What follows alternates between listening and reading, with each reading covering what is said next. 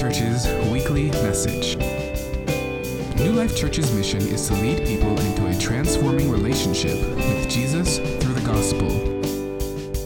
This week, speaker Pastor Steve Benninger gives part two of the sermon, Your One and Only Life.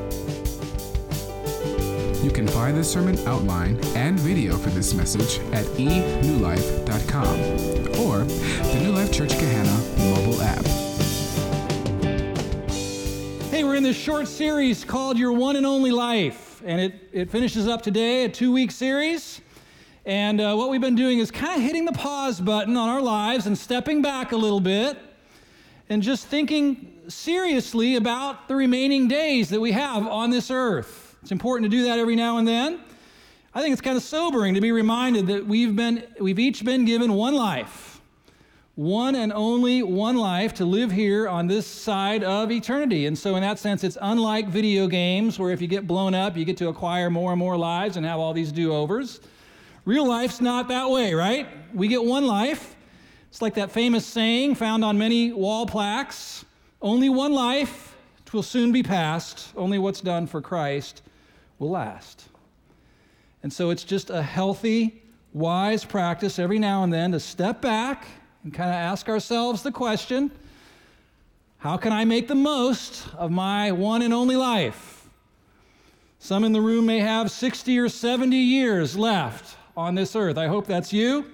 Others may have 40 or 50 left, others yet 20 to 30, still others 10 or 5 years left, or even less. I know of people who were here one year ago who are not here with us today. You know, the older I get, the faster life seems to go by. Isn't that true? I mean, this last week we celebrated my youngest son's 20th birthday. I'm thinking, wasn't it just the other day I was up here with him, cradling him, offering him up to the Lord in, in child dedication? Wasn't that just a few weeks ago? What happened? Where did life go? It goes fast. You know that's true. And so that fact alone makes me want to just step back from time to time and just take stock, just assess my life and think about it. Like many of you, I want to maximize the remaining days I do have here on this planet, and I want to leverage my life for the greatest possible good. And around here, we view the Bible as God's holy and inspired word. Amen? We believe that. We believe it's the most reliable source of wisdom for how to make the most of our one and only life. So I chose as a backdrop for this series the book of Romans. And last week I kind of did a flyover of the first 11 chapters of Romans, and I threw out a bunch of terms that theologians use to describe the main themes of God's huge, grand, sweeping plan of redemption, which is what Romans is all about. And so you might recall this. We talked about condemnation, Romans chapters 1 through 3 the fact that all of humanity stands guilty before the judgment bar of God, and we're in need of gospel, we're in need of good news.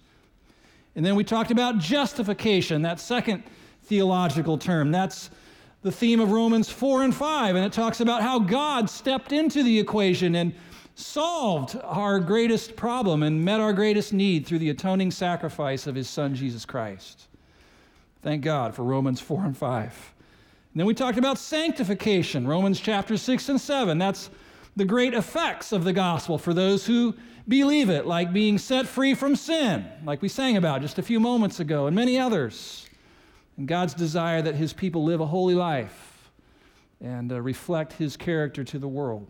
And that leads to Romans chapter 8, and the theme over that chapter was glorification, and we noted that and talked about how one day there will be no more sin and suffering, and we will be completely glorified uh, in Him, in heaven. We sang about that a few moments ago, didn't we? And it's a wonderful hope and a promise, the great destiny of all who believe the gospel, glorification. And then in chapters 9 through 11, we explored that mystifying theme of election, God's sovereignty and fulfilling and accomplishing his gospel purposes throughout human history. And so Romans 1 through 11 contains both the very bad news for humanity and also the exceedingly good news of Christ's redemption. You know, a few years ago, a team of us put together a little pamphlet, little green pamphlet. You see them out there in the lobby on that rack. We call it the gospel pamphlet. And uh, what it does is it summarizes the key points of the bad news and the good news, according to Romans and the rest of the Bible. And, and we tried to put it in a format that would be conducive for you as you have conversations with people, maybe over coffee at Starbucks or Waffle House, as the case may be for you. And uh, if you think that having one of these would help you understand the good news of the gospel better, then I'd like for you to have one. You can just pick one off the rack as you uh, leave this morning, as you go out, if you feel it will help you better understand things or help you better share it with other people. Well, then we moved into Romans chapter 12 and we saw the human response to all that God has done, or what should be the human response to all that God has done. Let me remind you of what Romans 12, 1 and 2 says. Paul wrote this I appeal to you, therefore. Therefore, based on everything I've written in the first 11 chapters, I appeal to you, brothers, by the mercies of God, to present your bodies as a living sacrifice, holy and acceptable unto God, which is your spiritual worship. This is worship, he says, offering yourself to God. Verse 2 Do not be conformed to this world. Don't let this world press you into its mold. Don't let the culture dictate your value system, but be transformed by the renewal of your mind, that by testing you may discern what is the will of God, what is good and acceptable and perfect.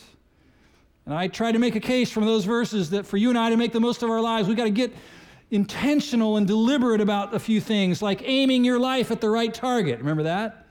We're talking about aiming our lives at the glory of God that that's the right target to aim your life at. And I said, if you go through life and end up making your name famous, but never making Jesus' name famous, that's a sure way to waste your one and only life because it is all about Jesus Christ. To him be the glory forever and ever, the Bible says. That's what to aim your life at. That's the target to, to shoot at. Then we talked about getting more intentional about centering our life in the right message, which is the gospel. That's right. And there's a lot of message flo- messages floating around in our culture today that you can absorb and take in and even center your life around, but none of them is of first importance like this one is. The message of what God has done for people in Jesus Christ. We talked about what that meant to center our lives in the right message and then surrendering our lives to the right purpose, which is worship, like it says. To offer ourselves in response to God's mercy and say, God, I'm yours. I'm yours, my past and present and future, my sins and shortcomings and failures, my talents and strengths and successes. I offer everything I understand of me to all that I understand of you. That is the only response that makes sense, and that is worship. And then I just kind of touched lightly on this final one, which is leveraging your life for the right cause, which is the will of God discerning the will of God, understanding what it is, doing the will of God, and delighting in it. Delighting in the will of God, enjoying fulfilling his desires. I, does anybody remember any of that from last week? Anybody? All right. Pastors wonder sometimes, is anything sticking, you know? Well, today I want to follow Paul's line of reasoning in Romans 12 and kind of narrow the focus now to this question. You say, Pastor Steve, I do want that. I do want to leverage my remaining days on this earth to do the will of God. But here's my question What in the world is the will of God? What is it? What does God want for me? What does God want for my one and only life? And this, I believe, is where it starts to get really practical and really fun and really adventurous and exhilarating and I think really sweet. You know, some people have this convoluted notion of the will of God that it's horrible. You know, if I give my life to God and tell Him I'll do what you want me to do and go where you want me to go, He's going to send me to Africa and I'm going to end up being boiled in a big pot by the natives over there. I mean, some people think that the will of God is this dreadful thing, you know, to be fearful of. And if that's your notion of God's will for your life, I am hoping and praying that you will discard that today and that you will embrace a different accurate biblical view of what God's will is for your life. For your life. I believe the will of God is actually beautiful because it is the will of God, and He is beautiful. I really believe that. And so we'll be exploring the will of God as it is unfolded in Romans chapter 12. That's what Paul does. Now, he doesn't provide a complete, detailed blueprint of the will of God for your life or for my life. He doesn't tell us who he wants us to date or who he wants us to marry or where he wants us to work or where he wants us to live. But Romans 12, verses 3 through 21, does reveal God's will for his people as they live out their daily lives in two distinct spheres of life. I like to think of these as gospel outworkings in the lives of those who believe the good news, those who have offered their lives as living sacrifices to Jesus, and now wanting to do the will of God. And I would, I would direct you, if that's you, I would direct you, as Paul does, to begin your quest to live out the will of God with these two desires that God has in his heart for you. First, to humbly serve God's people in the church, in his church. And then, number two, to happily show God's mercy to the world. That is the will of God for your life as a believer. It's not the totality of his will, but it is specifically His will. And really, when you think about it, it encompasses all of our relationships, all of our interactions. When you go to work this week, I was going to say tomorrow, but maybe you're off tomorrow. Uh, when you go to work this week, you're going to be act- interacting, when you think about it, with two kinds of people those who know Jesus Christ, their fellow brothers and sisters in the family, and those who don't yet know Him right? Those who are saved and those who are not yet saved. And so this encompasses all of the interactions and relationships in our lives. And I want us to see how this is worked out in Romans chapter 12, okay? So, first, Paul reveals God's will for how believers are to relate to fellow believers, brothers and sisters. Let me re- read beginning in verse 3. Just listen as I read. For by the grace given to me, I say to everyone among you, not to think of himself more highly than he ought to think, but to think with sober judgment, each according to the measure of faith that God has assigned. For as in one body we have many members, and the members do not all have the same function, so we, though many, are one body in Christ, and individually members one of another. Verse 6 having gifts that differ according to the grace given to us, let us use them. If prophecy, in proportion to our faith. If service, in our serving. The one who teaches in his teaching. The one who exhorts in his exhortation. The one who contributes or, or gives in generosity. The one who leads, do it with zeal. The one who does acts of mercy with cheerfulness. Let love be genuine. Abhor, hate what is evil. Hold fast, cling to what is good. Love one another with brotherly affection. Outdo one another in showing honor. Do not be slothful in zeal, but fervent in spirit, serving the Lord. Rejoice in hope. Be patient in tribulation. Be constant in prayer. Contribute to the needs of the saints and seek to show hospitality. Now, at first glance, that might just appear to be a long series of rules to follow, just kind of like machine gun, right? Do all these things. And indeed, these are commands from the Lord. But, but realize this is much more than just a list of rules. It's really a portrait, isn't it? It's a portrait of a life lived in light of what Jesus has done for us. It reflects the reality, listen, that the gospel forms a family. And when anyone believes the good news, it places them into this family that we call the family of God. Paul calls it a body of believers.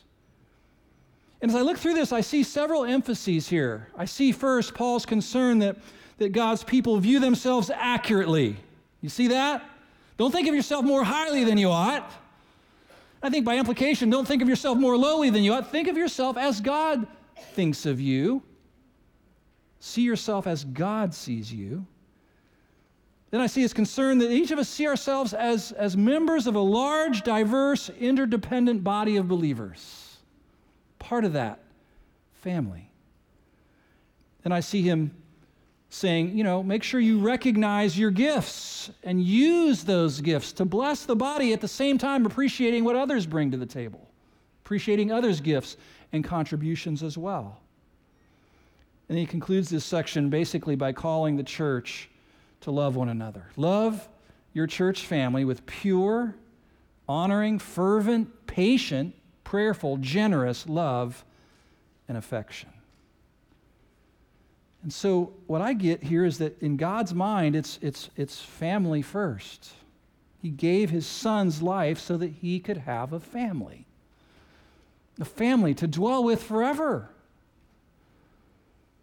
And so, he, we call him the heavenly father, right? And so, as the dad, it matters to him how his kids are getting along, how the brothers and sisters in the family are treating each other, and his will is for the members of his family to love each other like he has loved us. You know, as a pastor, I sometimes hear Christian people talking about decisions that they're making, big, big decisions, and sometimes it sounds to me like they're making those choices and decisions with little or no thought as to how those choices will impact their brothers and sisters in the family. And that's troubling to me. Because the gospel calls us to something different. In God's mind, his people are not uh, independent, autonomous, individual units any more than your heart is independent from your lungs or your kidneys or your liver. The Bible says we are one body and members one of another. Does this make sense? And so, if I could be so bold, I'd like to suggest several questions that I believe you ought to ask yourself before you pull the trigger on your next big decision in life. Questions like this How will this choice impact my ministry to the believers in my church? Or their ministry to our family and my children? Will the choice I'm considering help my kids get a clearer view of how important church is to our family, or will it muddy the waters in their mind? How will this decision affect my ability to participate in worship with my extended family on weekends or involvement in my small group? Which decision, which option here, which choice will better enable me to use my gifts to bless other people and to serve them? How about this question? What does Jesus want for me in this decision? What does Jesus want? I mean, I'm His, right? He purchased me. I've given my life back to Him. What does He want? And how about this one? Who would I be wise to check in with before I do pull the trigger on this decision? Whose wisdom, whose counsel should I seek out before I make the decision? You see, that's gospel thinking because the gospel forms us into this tight knit, interdependent spiritual family, a body of interconnected parts and members. I believe seriously reflecting on these questions reveals a mind that is being renewed by God's word and isn't just content to be carried along downstream with the culture, culture of individualism that we live in. Well, I got to thinking about our church family here, and I got to tell you, I love being a part of this church family. My family of origin, my biological family, is all spread out all over the country thousands of miles apart. My grown children now have started to move around and they're in different places. So, really, you are my family. You're my family. My three boys grew up in this church. I mean, I thought about it. In a sense, I came of age in this church, starting in my early 20s. I love this church family. I love this experience on the weekend, the extended family, all coming together and worshiping one Lord, one Savior, one, one Master, Jesus. I love my small group family. Our small group is a huge blessing to Shirley and me. We eat together almost every week. We get together, we look into the Word of God together, we pray together, we, we try to do what the Scriptures say. We, we weep with those who are weeping, we rejoice with those who are rejoicing. We've served together in ministry, we've worked on home repairs, we've played miniature golf and gone to movies together. We played shuffleboard together. Go figure. In our group, we have, it's interesting, we have both marrieds and singles. We have younger and middle aged, seasoned. I think there's something to be said for multi generational groups. Although it can be hard, I understand we all gravitate towards those who are in our life stage, but there's some great benefit when the generations come together. I think you have to have a vision for that. God has to do it. When I read these verses, I do think about all of us, but I especially think about my small group. It really feels most applicable to our little platoon of a dozen people. So I think about this and I think about you, and I, I, I wonder how about you? How about you? Are, are you in close relationship with some other believers, some brothers and sisters in the family of God? Are you connected? Are you in a small group? Do you have some, some spiritual partners, some spiritual mentors in your life? They're the ones, I mean, just another reason to have mentors in your life is if you are going to make a big decision, you know who to go to and check in with them and say, hey, what would you think about this? I've, I've got a couple paths before me. Give me your thoughts. I'm telling you, it is the will of the Lord, it's the will of God that each of us be connected in these kinds of relationships for our mutual benefit and, and our mutual growth. And did you see the emphasis on using our gifts to serve each other? Verses 3 through 8.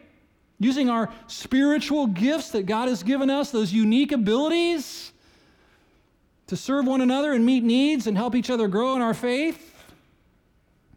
I got to thinking about that around here, and we have a lot of ministries in this church that bless God's people, both here in Gahanna and also at Whitehall. I am so grateful for all the ministries of this church, super proud of all of them.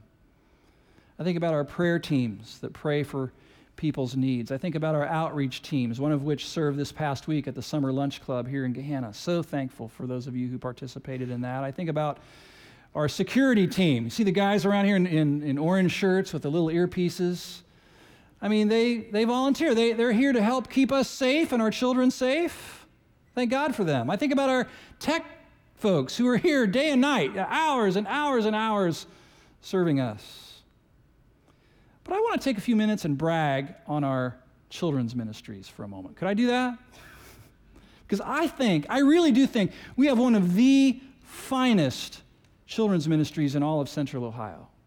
I really feel that way. We call it Kids Life. Did you know that over 200 people, 200 people volunteer to serve in our children's ministries every week? And one of the unique things that I love about our Kids Life ministries is that we have a lot of godly men who minister and serve and teach the gospel to our children. Now, nothing against women. I like women. My wife's a woman. My sisters are women. And I love that women serve in our children's ministries as well. But do you understand how rare it is to have 50% of those who serve in children's ministries are men? And I love having godly, mature, masculine men loving on your kids and teaching them the good news. It's rare and it's beautiful. Think about how in our culture, the lack of godly masculine role models. And we have them here in this church, and I love that about our kids' life ministries. I'm also proud that the curriculum we use is gospel centered and Jesus focused. We're not just teaching the Bible to your children as a series of disconnected stories, we're teaching it as one story with one hero that all the other stories point to. And we teach it that way because that's the way Jesus wanted his word taught. That's how he viewed it. We're helping little ones as early as preschool to understand that their little story connects with God's big story and that they are precious, precious to the Lord. I love the fact in our kids' life ministries that there's also a multi generational piece to it. You can go into the nursery, for example, right now, and you'll see a 14 year old next to a 30 year old next to a 70 year old grandma all holding babies and talking with one another. I love that. That intergenerational connectivity there. And as we teach children, we do seek to make it age appropriate, but we don't fluff it up. We don't round off the hard edges. We teach the truth of Scripture, even the hard ones. We teach God and Satan, heaven and hell, life, death, judgment, Jesus, grace the cross, the empty tomb, eternal life. So I'm telling you, I am so proud and so thankful of our kids' life ministries, and you should be proud too, really, in a good sense. You think about that. Maybe the Lord would prompt you to offer yourself to serve in some capacity in our kids' life ministry, maybe as a helper, maybe as a table group leader on a Sunday morning, maybe as a listener in our Awana clubs on Wednesday evenings when it kicks off again in the fall. Darcy Stelzer and her team here are really good at helping people find their good fit role, their hand in glove role.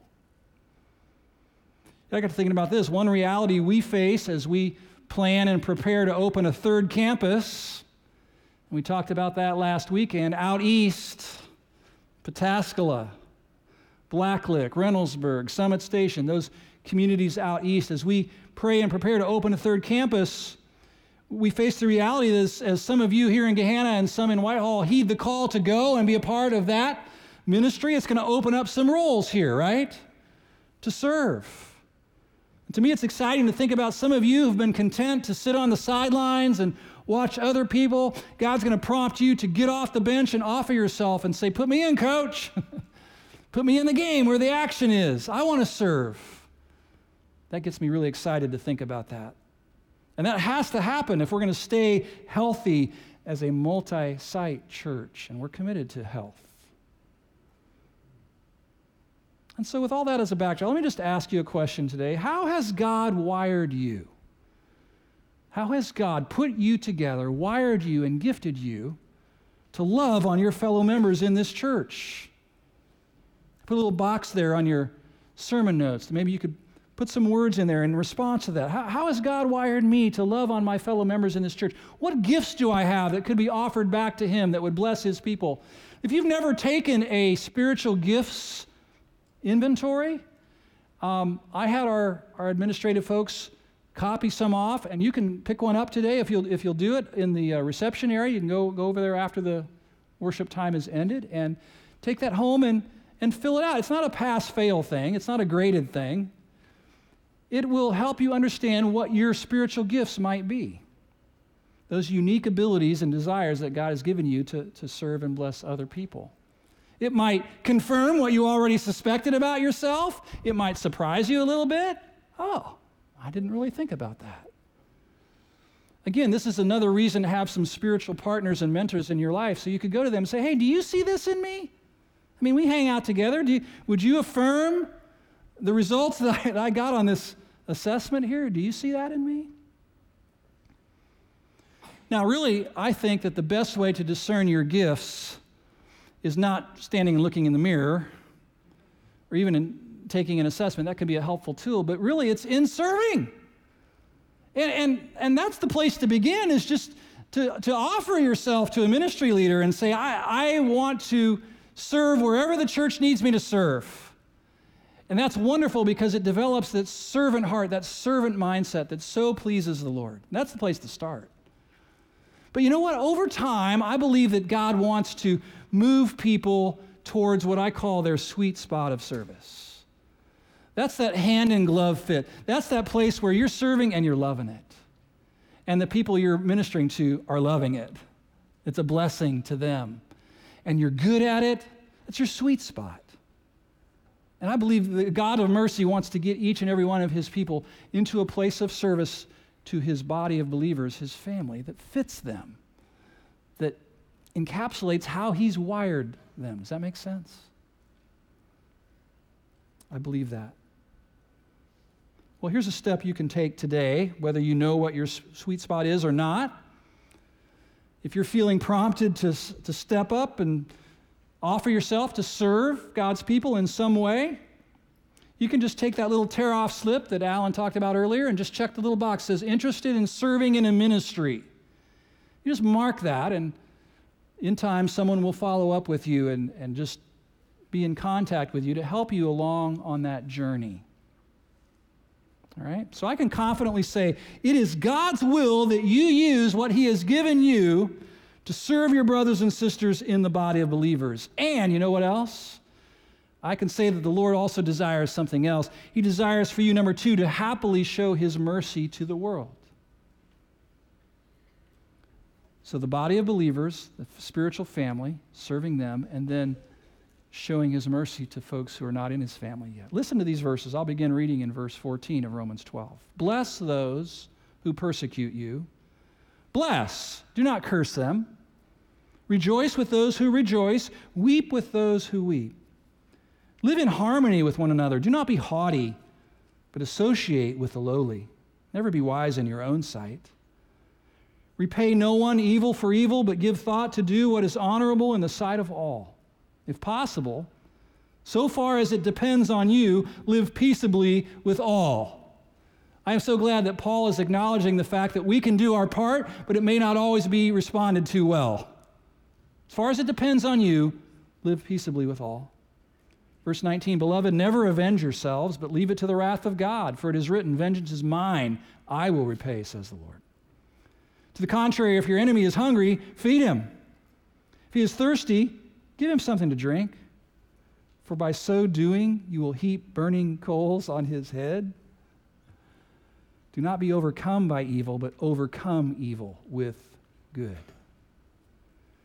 And so, having a ministry to the body and a mission of mercy to the world as an outflow of surrendering our lives to Jesus, the Lord calls us to expend ourselves in loving those who don't yet know Christ. Now, the way I'm wired, I would love to get all of us together right now in a big room with a huge whiteboard. I mean, a monstrous whiteboard, and just with those stinky markers, and just start filling up that whiteboard with specific ways, creative ways that Jesus might have us bless our neighbors and our city.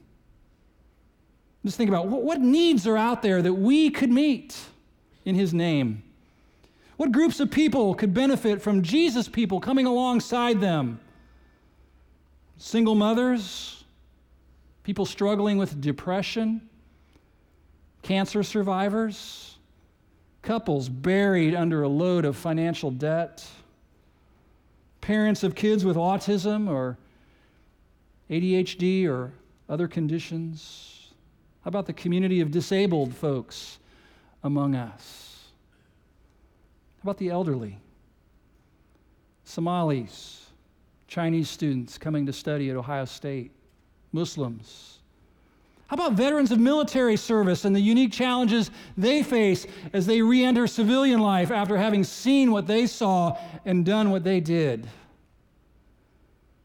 How can we assist our schools in what they're called to do? I'm just asking, how could we together, collectively, and as individuals bring gospel life to bear upon our neighbors and our city and our world?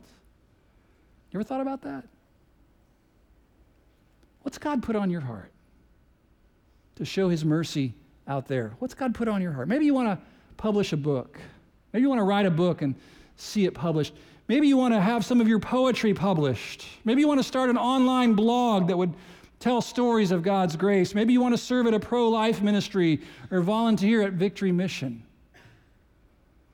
Maybe God's put it in your heart to start a Bible study at work, at the office, and gather colleagues together and, and study the truth of God's Word, or maybe on your campus where you attend school. What's God put in your heart?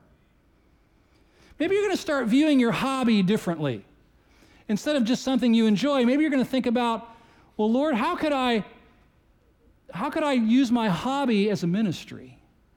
How could I gather some like minded people who enjoy the same things I do? I was talking to a guy recently who's into motorcycles and biking and that sort of thing. And he's starting to think, well, how could I, how could I use that to collect together like minded people with the aim of building bridges of friendship towards them so that I can share God's mercy with them? I like that thinking. Maybe you'll team up with some Christian brothers or sisters and start a business together. A Christian business. Maybe you have a heart for that.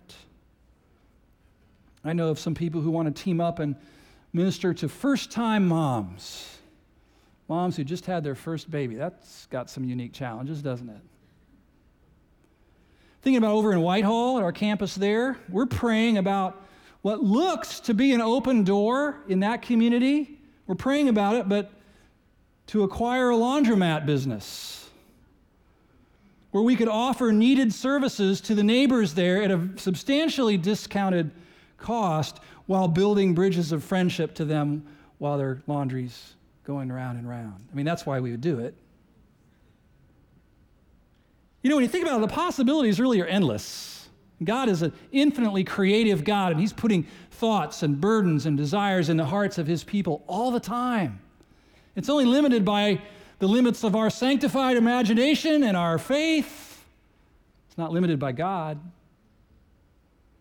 I mean, wouldn't that be fun to fill up a whiteboard with creative ideas for showing God's mercy to the world? Funner still for me would be to hear some of those ideas coming to fruition and happening that started as a thought, just a seed of thought germinating in your heart or your mind.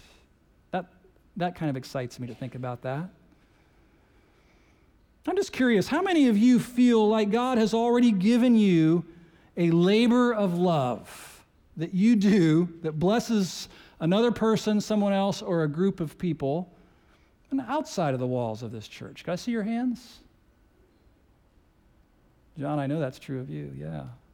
Many, many. Praise God for that. Praise God for that. That is awesome.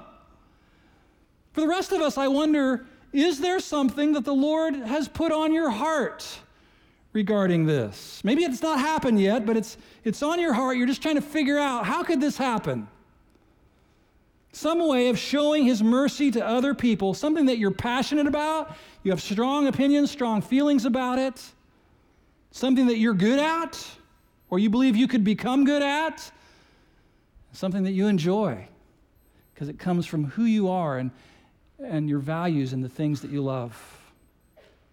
Well, I don't have a big enough whiteboard to accommodate all of us, so I'm going to just take a risk here and do something a little unorthodox, okay? Because I've found that when people speak, a God given vision that they have in their hearts, when they say it aloud in their own voice to somebody else, that can be a step of faith that can lead to it becoming a reality when you hear yourself say, You know, this is in my heart. I'd love to do this someday. And so I'm going to engage us in a little exercise here, okay? Trust me. First thing I want you to do is look around, just look around you and smile at some people. Just smile at them. Some of you have not had anybody smile at you yet today, so you need this. And then um, I want you to lock eyes with one other person, one of those people you smiled at or who smiled at you, one other person. And then in the next minute or two, I want you to ask them is, is what that guy's talking about up there, is there something like that in your heart? Something that you believe God's put in your heart that you'd like to do that would bless people and show God's mercy. Maybe it hasn't happened yet. Maybe it has happened. You can say, I'm already doing it. I have my labor of love. I'm doing it. But maybe it hasn't happened yet. Now, if you don't have anything like that, that's okay. Don't try to manufacture something in the moment, okay? Just say, no, no, it's not really in my heart at this point. That's fine. So, I know this is different. Like, is he asking us to talk to each other while he's pre? Yes. So, take the next minute with one other person and just ask them, is there something like that in your heart that you would love to do to spread God's mercy to people, okay? I want to hear like the hum of voices right now of you talking to each other.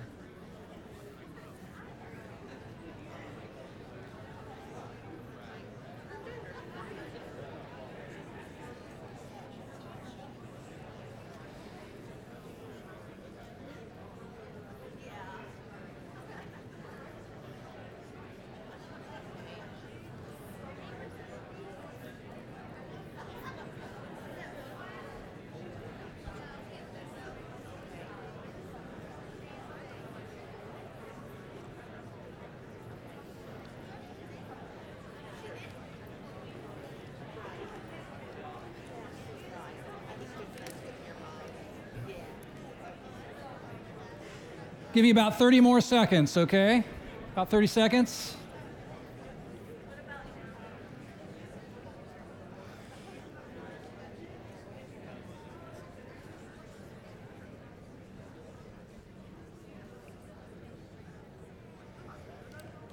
Well, that was more than a little hum, wasn't it?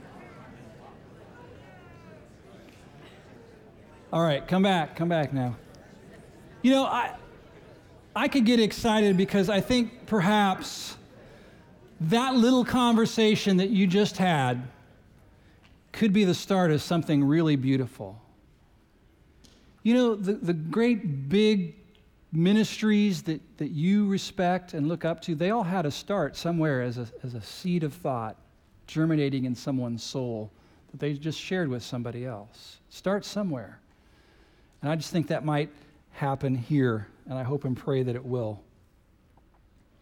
Well, hang on to that thought. We'll come back to it a little bit, a little bit later. Not much later, though. Listen, in the passage I read a few moments ago, Paul offers guidance to believers like, like you and me who are serious about living out the gospel in relation to our neighbors. Because when you start pursuing people, when you start going after people, when you start meeting their needs, when you start engaging in labors of love in the name of Jesus, you just need to be mindful of these realities. First, realize that you might be ridiculed. Even a brother or sister in the body, you share it, they might go, That's a dumb idea. I would never do that. You know, just, just give them grace, all right? Or maybe out there, sometimes when you minister to someone, you're trying to care for them, you're trying to meet a need, they don't get it, they don't understand why you're doing it, or they challenge your motives, they don't receive it real well. And Paul says, Look, look just respond in mercy. That's how God treats you in Christ. Just, just don't respond in kind, respond in mercy. And he says, you know, as you're doing this, make sure you're coming alongside others humbly, not with arrogance. Remember, he said, don't be haughty. You know, you don't, you don't go and like offer yourself like I'm God's gift to you, you know, or I'm, I'm the second coming of Messiah for this group. No, no. You, you have an accurate view of yourself. You know, you know what? The only good thing about me is Jesus. I mean, I'm coming to realize that more and more. So you come alongside humbly and you're, you're empathetic to their situation. As he says, weep with those who weep, rejoice with those who are rejoicing, mirror where they're at. So they understand this guy's this gal's tracking with me. They understand my situation. They're at least trying to understand. And then he says you know seek peace and harmony with everyone as much as possible as much as it depends on you. May not always happen. People may not always respond well as you're trying to get in the game with them but as much as depends on you he says live in harmony with others. Leave revenge to god if people mistreat you or misunderstand you or judge you, God's the judge, right? He'll take care of that. And then he says, Don't let evil beat you, beat evil with good. And so I wonder, there's a second box there. How is God leading you to show his mercy to those who are not yet believers? Would you take a few moments, just put words to it, that thing that's in your heart? You believe God put on your heart? maybe, maybe it's happened already, it's going on. You could say that. This is my labor of love. Maybe it hasn't happened yet. What is it? Maybe you want to turn your hobby into a ministry. Maybe you want to start something online. Maybe you want to gather together some like minded people and start something together. Maybe you have a heart for this group or that group. What is it? Would you write it down? I want you to see the words that you've written down, and God will work to refine it over time, I've found. That's why it's so important to, to take these ideas and notions that we have, and before we do anything, just bathe them in prayer. Just bathe it in prayer. Just soak it in prayer. And we're going to do that. We're going to spend some time in prayer together to commit to the Lord anything and everything He's stirring up in us, churning up in our hearts. You see, I believe God wants to use your one and only life to glorify Him and bless other people in a very unique, customized way, the way He has wired you and gifted you and put you together so that you're ministering to others in a way that no one else could. You say, Well, I'm not Billy Graham out there. Well, God didn't make you Billy Graham, He only made one of them, one of Him. And then He broke the mold, I think, and threw it away. God wants they're, they're, he's going to bring people across your path who need His mercy shown to them in the way that you would show it, with your personality and gifts and experiences in life. It's that work, Ephesians 2:10, that God ordained beforehand that you should walk in it. Back before you were born. Back before you were conceived, back before He created the world, God had in mind for you a work that would glorify Him and would bless other people. And then He put you together and knit you together in your mother's womb in such a way that you one day could accomplish that work. That's what we're talking about here. And really, it's, it's your worship back to Him. It's your response of worship. Lord, you've done so much for me. I'm offering this ministry back to you. I was thinking just in the last service about uh, a gal whose funeral I did this last year. Her name was Donna. And Donna's mission of mercy to the world was to sew and make blankets and quilts to give to the families of cancer victims. She turned a hobby into a ministry. That's what I'm talking about. Like assessing yourself and saying, how can I use all that God's given me to bless and show mercy to the world? I'm telling you, it will bring you great joy. It'll bring you great joy. But first, it needs to be soaked in prayer, saturated in prayer. Before we go to prayer, may, may I just remind you of two important truths from sermons past?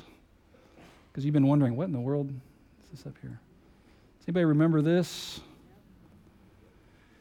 If you weren't here, we talked, we used this rope as kind of an analogy of life on this earth and then life that goes on. Actually, we strung it from the back wall that goes on and on and on and on and on after this life called eternity, right? And we talked about the fact that, that making the most of your one and only life here on this earth means not living here for here, or here for here, or here for here, but thinking about here and here and here and here. There are only four things that last forever God, His Word, His kingdom, and people. And a life well lived and not wasted is a life invested in those four things that will last forever. Worse yet is probably a life lived here for here. you know, lived in the past. Oh, the glory days, weren't they great back in the 70s? The 70s weren't that great. Remember that. And then I want you to think about the first chair for a few moments. Remember this? Talked about the first generation, the second generation, the third generation.